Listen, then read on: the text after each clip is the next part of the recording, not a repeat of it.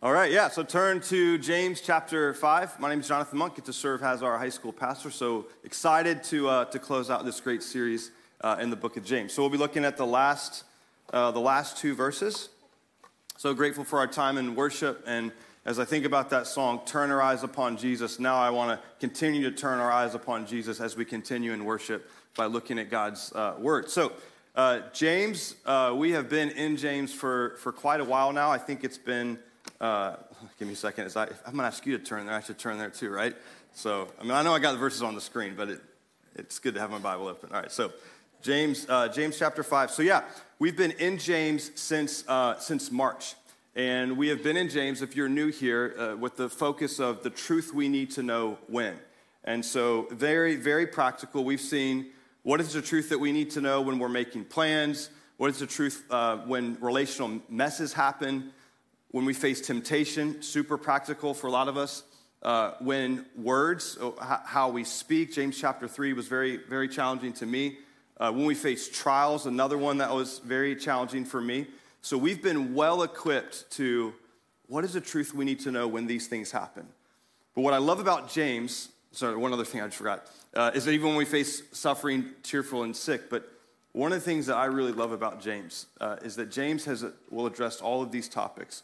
But James, as we see this morning as he closes out this book, even addresses the topic of what happens when someone who knows the truth begins to stray from the truth. And so that's what James will finish with is what is the truth that we need to know when someone strays or when someone wanders, or to use the language maybe in Hebrews is what is the truth that we need to know when someone uh, drifts? What is, what is the truth that we need uh, to know? And so uh, he will, he'll finish that in these last the last two verses. So let's just read them here.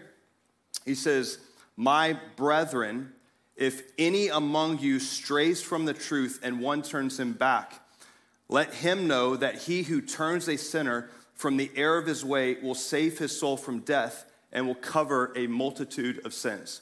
And so those are the two verses that we'll look at. And I think one of the first things that James points out here is who is the someone?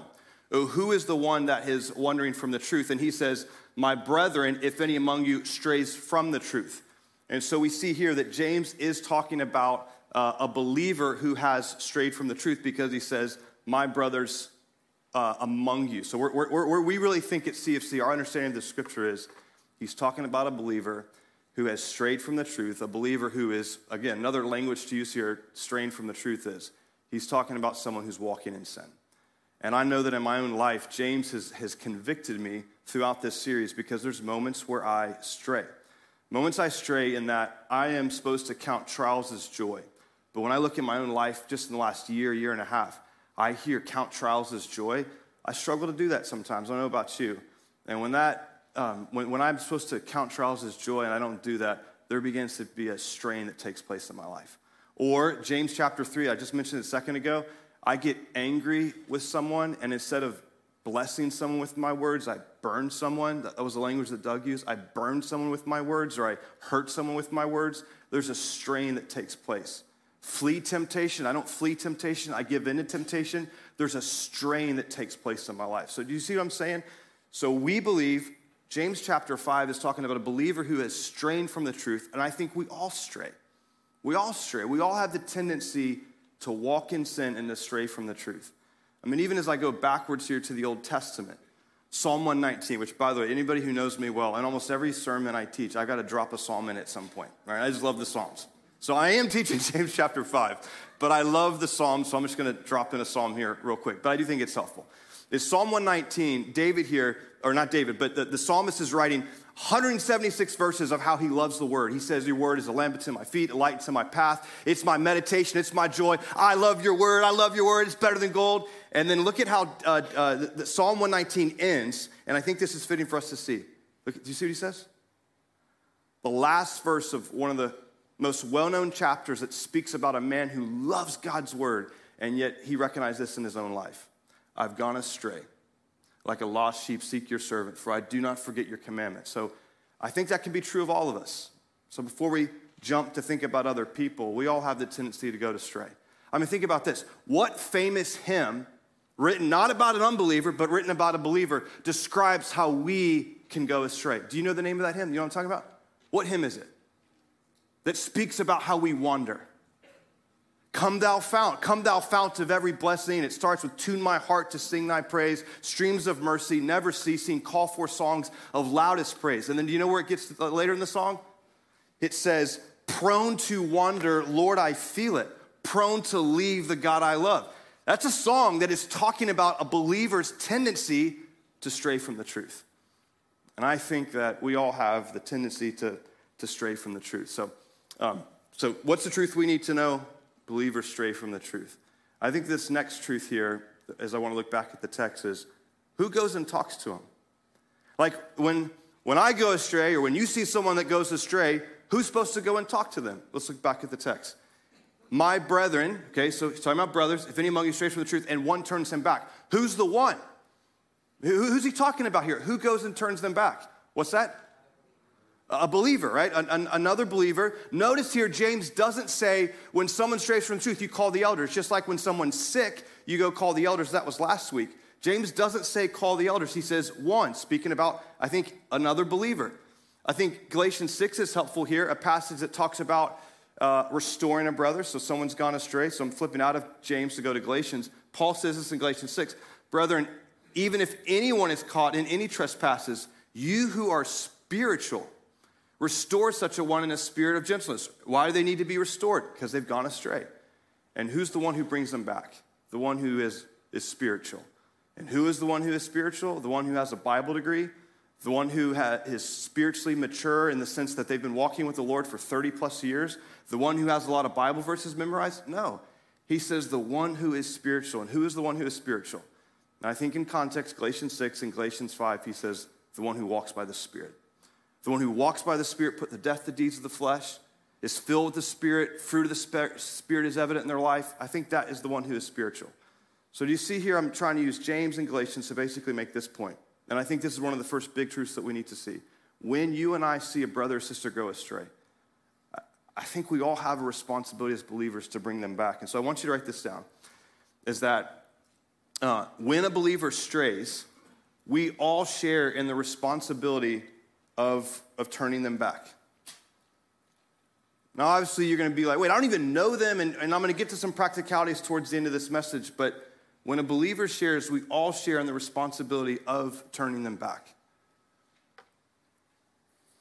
And I think if we don't start here, it's going to be easy to think, well, you see someone that strays, but it's someone else's responsibility. That's like, that's on some people. And I think this is on all of us as believers. We share the responsibility of turning somebody back. And of course, it could begin with prayer, and we'll get to that in a second. But I, I think this first truth has helped me see that if we all share in the responsibility of turning somebody back, we're not just spectators sitting back, seeing people stray, seeing a marriage that might seem off, seeing an individual that something's not right here, and instead of seeing something and not saying anything, we just we just don't we don't want to we don't want to uh, it's not my place or we don't we don't do anything. But with this first truth is we're not. I hope we as I'm trying to see this is that we're not spectators sitting back, but we're participants that we have an active role in the life of one another. We want to play an active role in their journey as a disciple. That we want to help, we want to help people grow. Help them, help them grow in the sense that if something seems off about this marriage, if something seems off about this person, where are they? They used to attend first hour. I don't see them as much anymore. They're not returning my calls. They seem to be discouraged. Their countenance is rather down. They don't seem as joyful as they once were. They seem to be very serious. What's going on with this person? When we see something, we want to say something. And we want to see, I think this is, what this is helping me see personally is this is a way we care for people. A quote that I heard recently was the wandering heart. You can write this down if you want. Um, a wandering heart needs a watchful eye. A wandering heart needs a watchful eye that when if we all have the tendency to wander, we need people in our life that will be watching out, looking to point us back to truth. You know, we don't want to be like the, the two guys in the story of the Good Samaritan. The Good Samaritan, not a story about someone who strays, but a story about someone in need. A guy's beat up, he's bleeding, he's, he's, in a di- he's in a ditch, and two people see someone in need, and what do they do? They just pass by. They just pass by and, and let someone else, you know, deal with it. And then the Good Samaritan, he steps in, he sees something, and then he does something, and he sees this is an opportunity for me to love somebody really well. So he, he, he steps in, and I think that's how I want us to be. That's how I want to be is looking in the lives of other people who seems to be a bit off. If I see something, I want to step in and say something to somebody as a way to turn them back, as a way to love them well. So, James here, he's, uh, he's pretty direct, isn't he? Pretty practical, as we've seen throughout this series, very simple. And James is basically saying, someone turns or someone strays, just turn them back. And when I read these verses, I'm like, come on, James, it's not that easy. Like, have you ever had someone in your life, like a family member or a dad or a brother or sister, who you've seen them stray? They don't just turn back like that. This is hard. This can be a bit discouraging. And so I want to recognize that maybe there's people in this room that you know someone in your life who has strayed and you've tried and they haven't turned back. Like this, this can be kind of a tough passage to come to. And when you look at these verses, James makes it seem so easy. They stray, just turn them back. What if they don't turn? What if you've tried and you failed? What if they shut you down? What if they blow you off? And this is where I, this is where it's good to just sit for a second in this passage because yes, I think this is true. We as believers all share in the responsibility of turning them back. But you know what we have to recognize? Yeah, we can't do this. That I can't, right? But he can. He, the Lord, can, and he wants to do it through me. So I think this is a humbling passage because no, we can't do this, but God does the turning. He ultimately is the one who turns, and He's the ultimately one that changes hearts, and He can bring people back.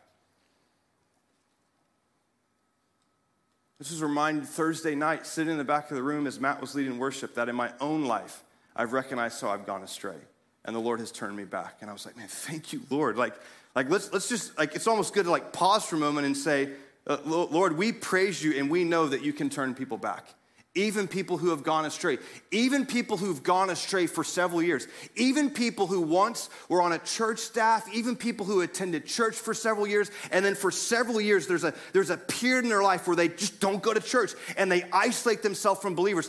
Even people like that who go astray, and you're like, man, why why aren't they turning back? The Lord even turns people like that back. I've seen that in my own family, and this passage is real to me.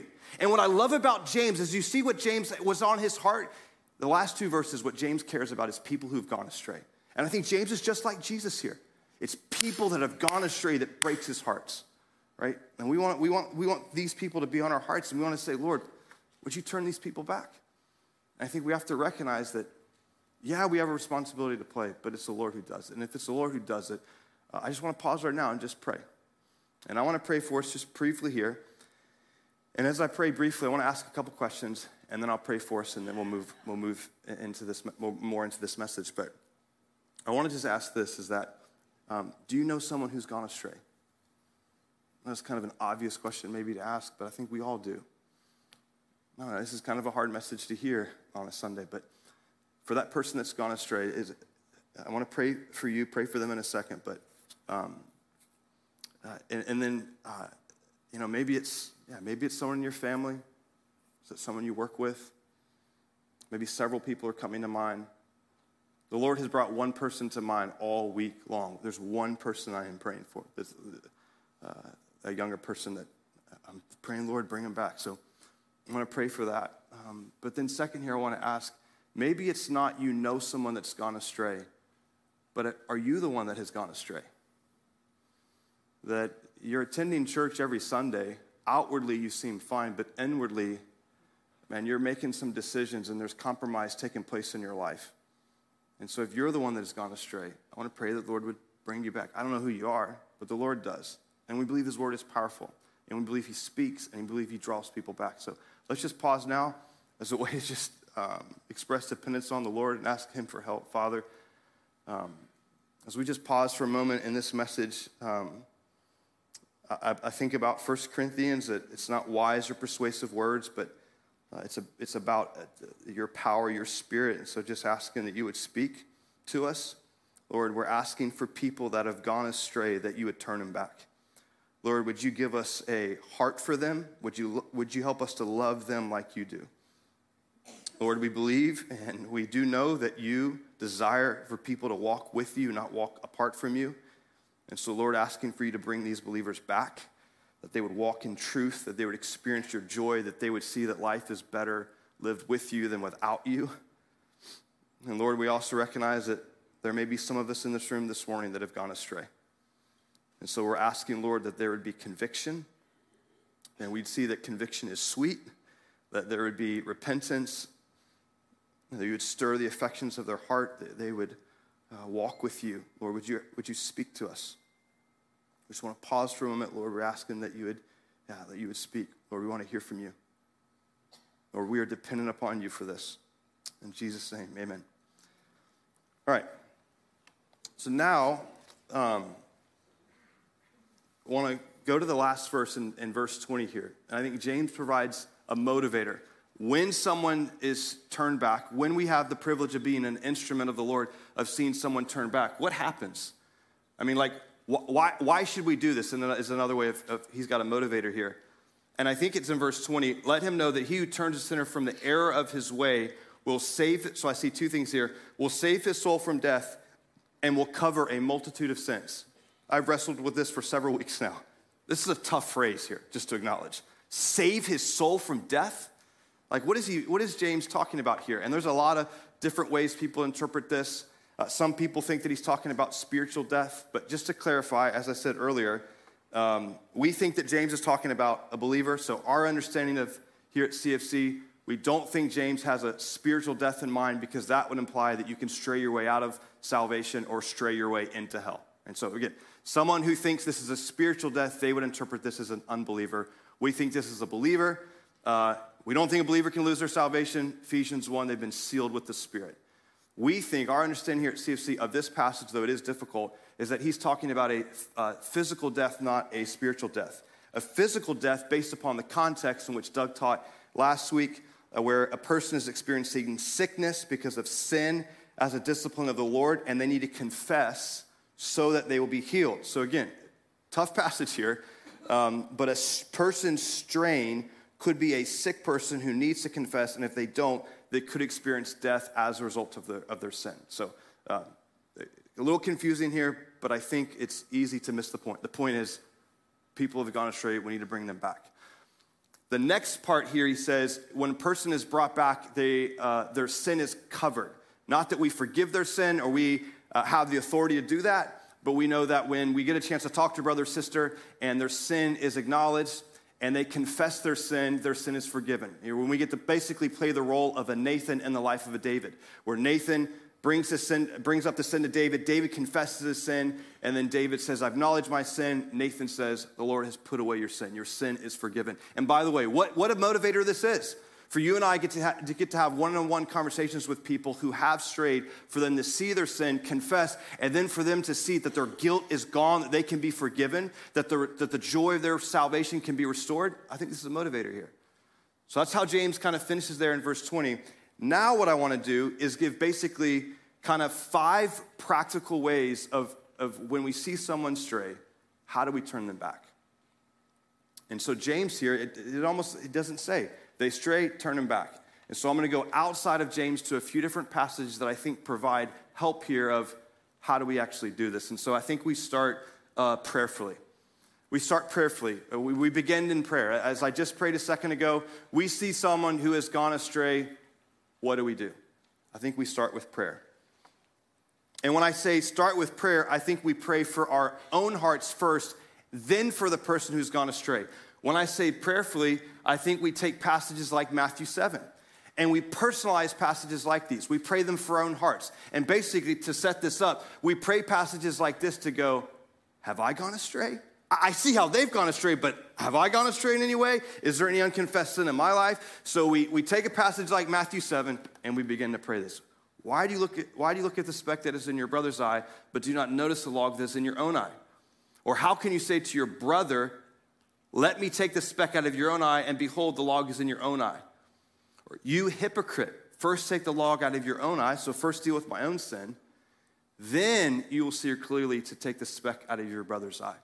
So there's a sense in which, have I gone astray? And, and I think this is so helpful and healthy because we take passages like this and we begin to pray them over our own hearts so that we can go to a brother or sister in sin and we go to them as, hey, I'm one in progress. I haven't reached perfection yet. I'm coming to you humbly, not arrogantly. So this is very important to pray. I think we also uh, we pray passages like Luke chapter 11, which is a general passage on prayer where the disciples uh, ask Jesus, Hey, teach us how to pray. And Jesus says, You want to know how to pray? And he says, Father, hallowed be your name, your kingdom come. And he teaches them how to pray. But then, right at the very end, he tells a parable about how prayer is persistent and you can knock on a door. He then says, Hey, ask and keep asking. And so I think Jesus there teaches us that in prayer, we can ask boldly, persistently, and we continue to ask. And so if you think about the person in your own life who's gone astray, what would you ask for? And I think we want to come to the Lord persistently. We want to ask, obviously, here, that their heart would be changed. We want to ask that they would be led, that they would see their sin and they would be led to repentance. I think about like um, in, my own uh, a family member's life. I, have prayed other passages. I've prayed John 14, uh, 26, which John 14, John 14, 26 says, But the counselor, the Holy Spirit, will guide and remind you of all truth. And I've taken that verse and I've prayed for a family member. And I've said, Lord, today, this is what I'm asking. Lord, I'm asking John 14, 26, that by your Holy Spirit, you would remind them of truth today. So maybe this is a way in which you can pray. Before you even speak to them, you're praying for your own heart. And then you're praying for them. Lord, change their heart. Lord, bring truth to mind. Lord, remind them of things that they've heard. And as you think about praying for the person who has gone astray in your own life, just very practically here, you, what would it look like if you started the day with prayer for them? Or you set an alarm on your phone, 7 a.m., or you finish the day uh, praying for them? But I think if we're going to see in this body people who have turned, brought back, I think it's, it's, it's a desperate prayer of, Lord, Lord, I can't, but you can. Lord, I'm desiring to see this person turn back. And we begin to pray, Lord, bring truth to mind. So, what I want to do right now is I want to pause and I want to apply this. I want to apply that we're saying we see people turn back prayerfully. I want to ha- give you the opportunity, just quietly, not out loud, for you to pray. For you to pray in two ways first, for your own heart, and then for the heart of the one who's gone astray. So go ahead and uh, I'll, I'll close this out in just a second and pray.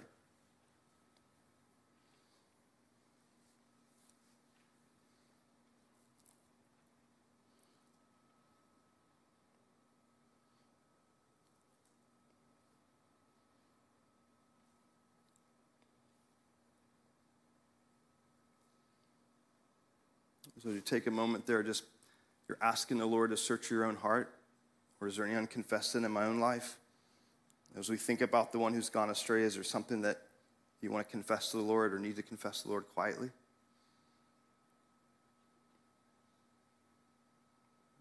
And then now, as you think about that face or the, the name that the Lord has brought to mind, let's ask the Lord boldly and confidently, Lord, let's ask the Lord, Lord, would you change their heart? Let's ask the Lord, Lord, would you turn him back to you? Let's ask the Lord that when you get a chance to talk to them, that there would be a listening that would lead to repentance, that this person would be won over. Father, we are, um, we want to be a body that cares about people that have gone astray. So, Lord, we're continuing to ask that you would do this. That you bring them back. In Jesus' name, amen. So we go prayerfully, and then Jesus teaches us next. Um, we've prayed for them. Now, now what do, how, how do we go to them? And so this is what Jesus says If your brother sins against you, if they've gone astray, go and show him his fault in private. And if he listens to you, you have won your brother. So we go prayerfully, privately. Privately, so that we're not trying to speak to them in a crowd, we're trying to speak to them directly uh, we're going to them privately because not everybody needs to know about this. Other people know about this, it could change their perception of that person, so we start by going to them privately. And we go to them privately with the prayer that they would listen. Not listen to our advice, not listen to our opinions, but that they would listen to His word, and His word is better than any word that, I mean, they've ever heard. So we want them to, to pray that they would listen to Him. And that in their listening, they wouldn't just be like, Yeah, I hear you but we're praying that their listening would lead to repentance and that ultimately they would be won over. I've been guilty in these conversations of thinking that the goal is to win a argument, but it's not to win an argument, it's to win a person. It's not to be right, it's not to put them in their place, it's not to get back at them. it's not to put you know, be mad or whatever, but it's to, man, I want to really win this person over. And so, again, as you think about if the Lord has brought someone to mind today, and you're thinking about someone that you may talk to this week, I think it's very good before you step into this conversation to go, man, what is my tone going to be like? How am I going to speak to them? Am I trying to get back at them? Or genuinely, do I want to win this brother or sister over? I think this can be tough, but it's good questions to ask of ourselves. So we go to them, we go to them privately, and then kind of a sub point here is we go relationally. And let me explain what I mean by that. We go relationally. Jesus very clearly says privately, but I say relationally, and this is just sub point of this. I don't mean I have to have a very, very close relationship with them until I can confront them, or I have to spend hours and upon hours with them before I confront them. No, when I say relationally, I say I'm gonna go in private, but in that first conversation, when I say relationally, what I mean is I'm willing to spend time with you in order to help you grow. I'm willing to spend and invest time with you to help you turn.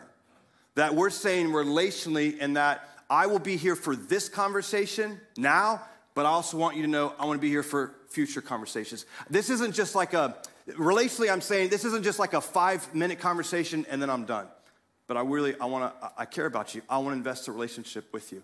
And when I think about the five years that I've been here, our high school leaders do this so well that when we go to breakaway and we go on our retreats and we have agape and Drizo, our small group ministries on Sunday nights, our leaders do this so well. Because our leaders see in the four years that they lead, they see students that go astray, right? And they get a chance to point them back to the truth. And I think our leaders do that so well in the context of relationship that when they have those hard conversations, our leaders make themselves available to spend time with them.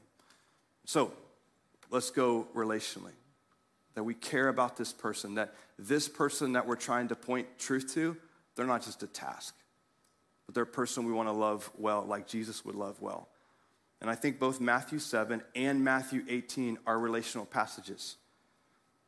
I think Jesus, when Peter goes astray, after Peter had denied him, I think Jesus spent time with Peter, publicly and privately, as a way to restore and bring Peter back. So we go relationally.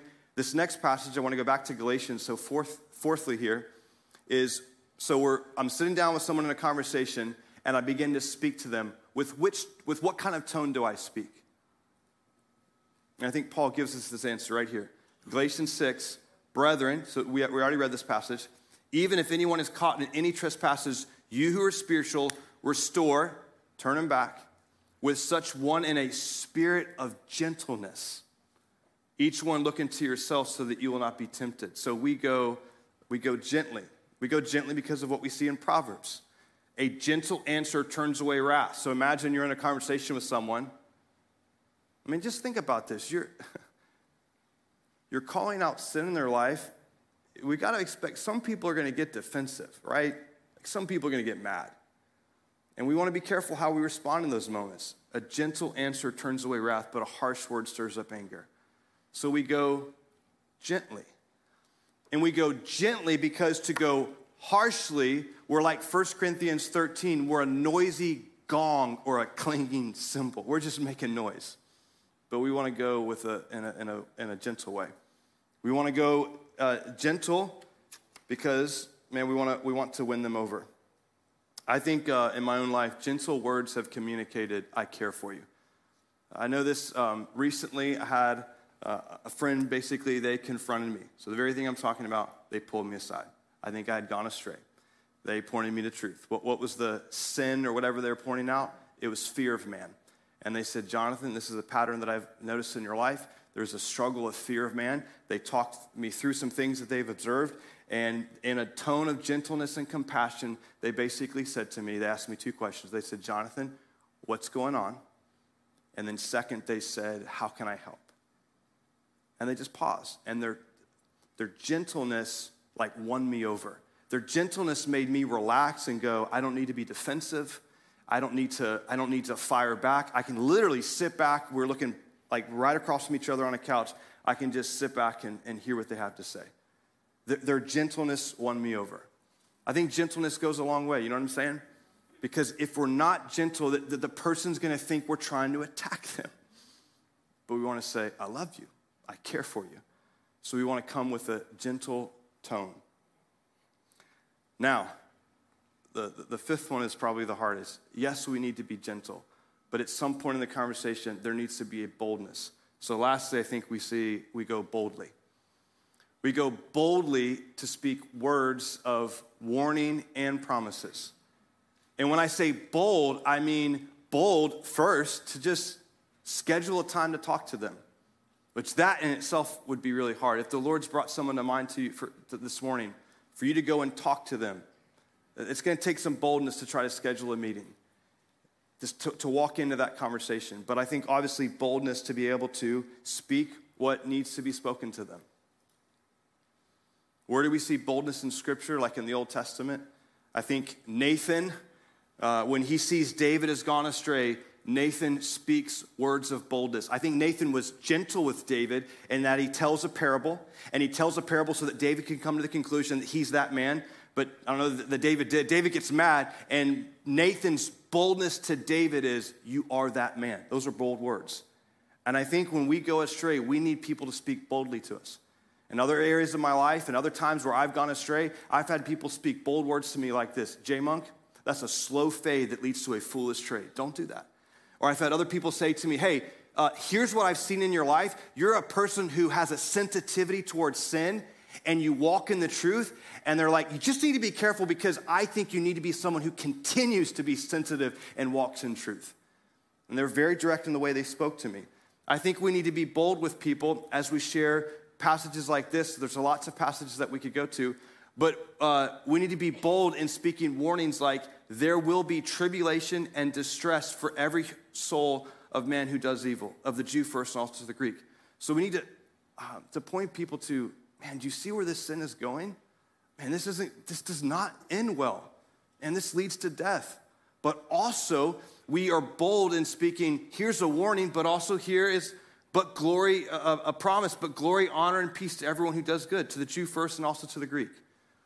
So we speak words of boldness to the one who has gone astray.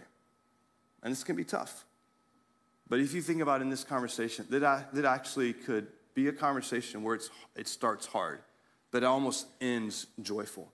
Because what, think about this, guys, what an opportunity it is as the person is receptive, and hopefully that happens and the Spirit does that. What an opportunity to point someone to.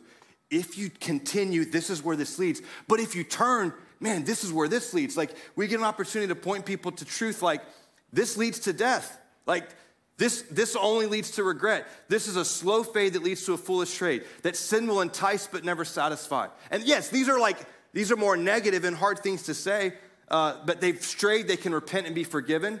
We get to point people to, with boldness like, there is no condemnation for those who are in Christ.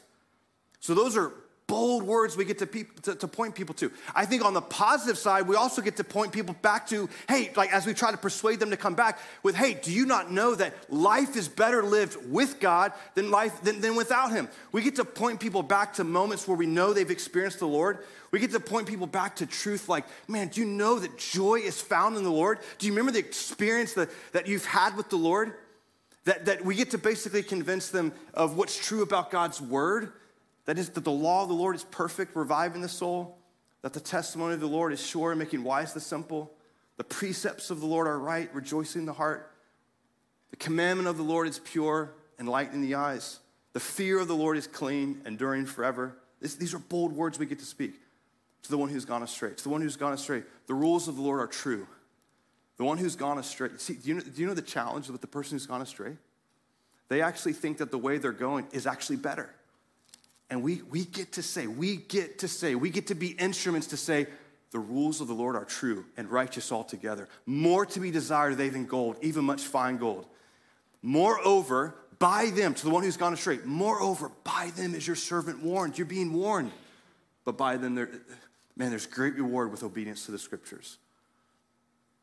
Man, what a, what a joy it is to be able to point people who've gone astray back to not just the hard truth of consequences but to the reality that there's grace, there's forgiveness in Christ alone. We get to point people back who've gone astray to truths like Philippians 3:20, that our citizenship is in heaven, and from it we await a Savior, the Lord Jesus Christ. We get, we get a chance to point people back to the truth who have gone astray that one day there will be no more strain.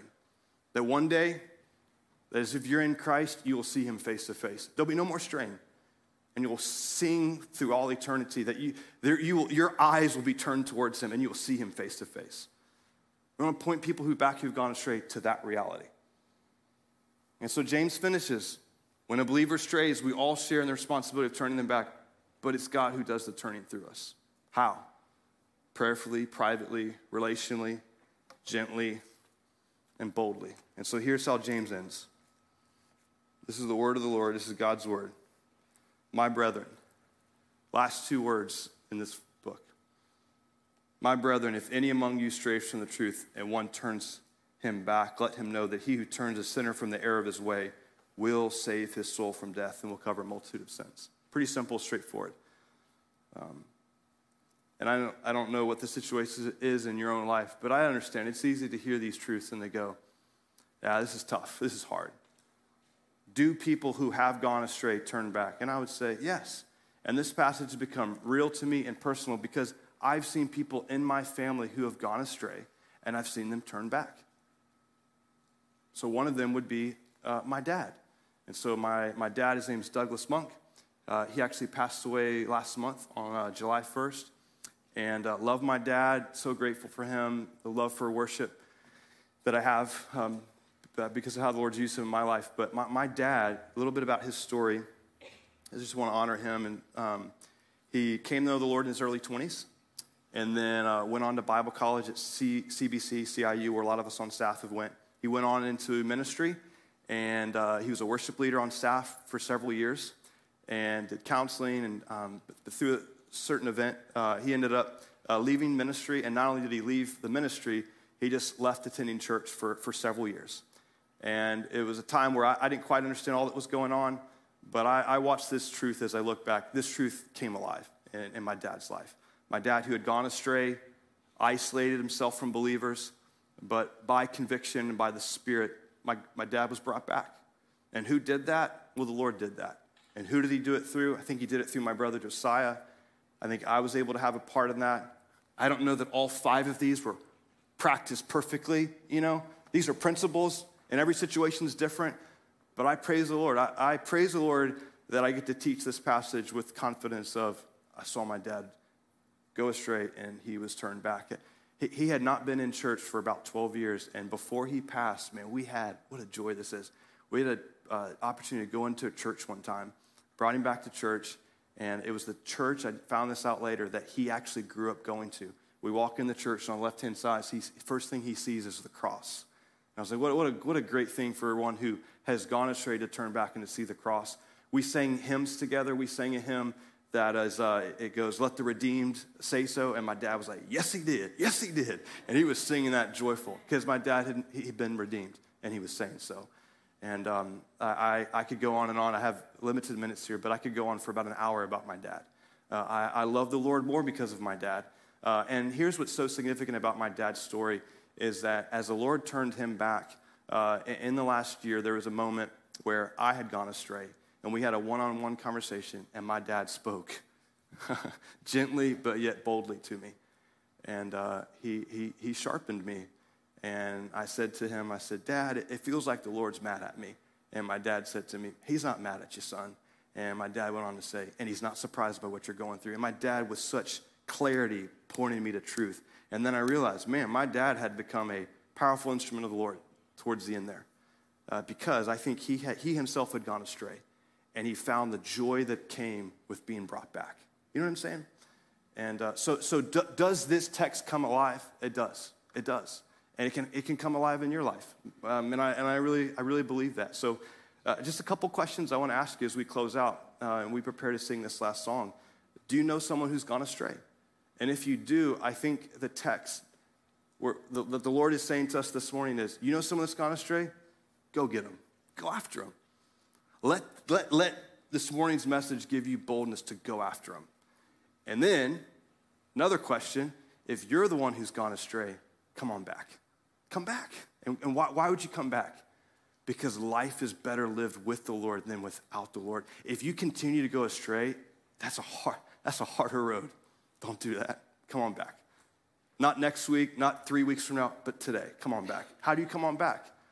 Uh, tell the Lord all your resolutions, tell the Lord what you're going to do differently. No, no. No. How do you come back? Uh, by repentance.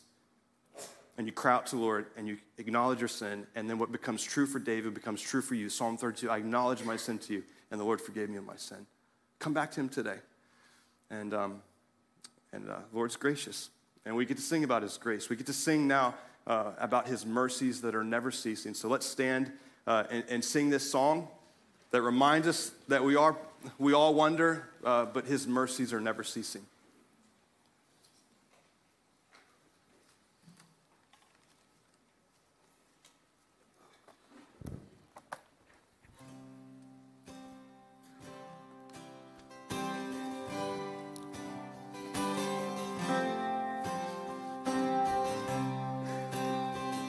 My fount of every blessing. Tune my heart to sing thy grace. Streams of mercy never ceasing. Call for songs of loudest praise. Jesus on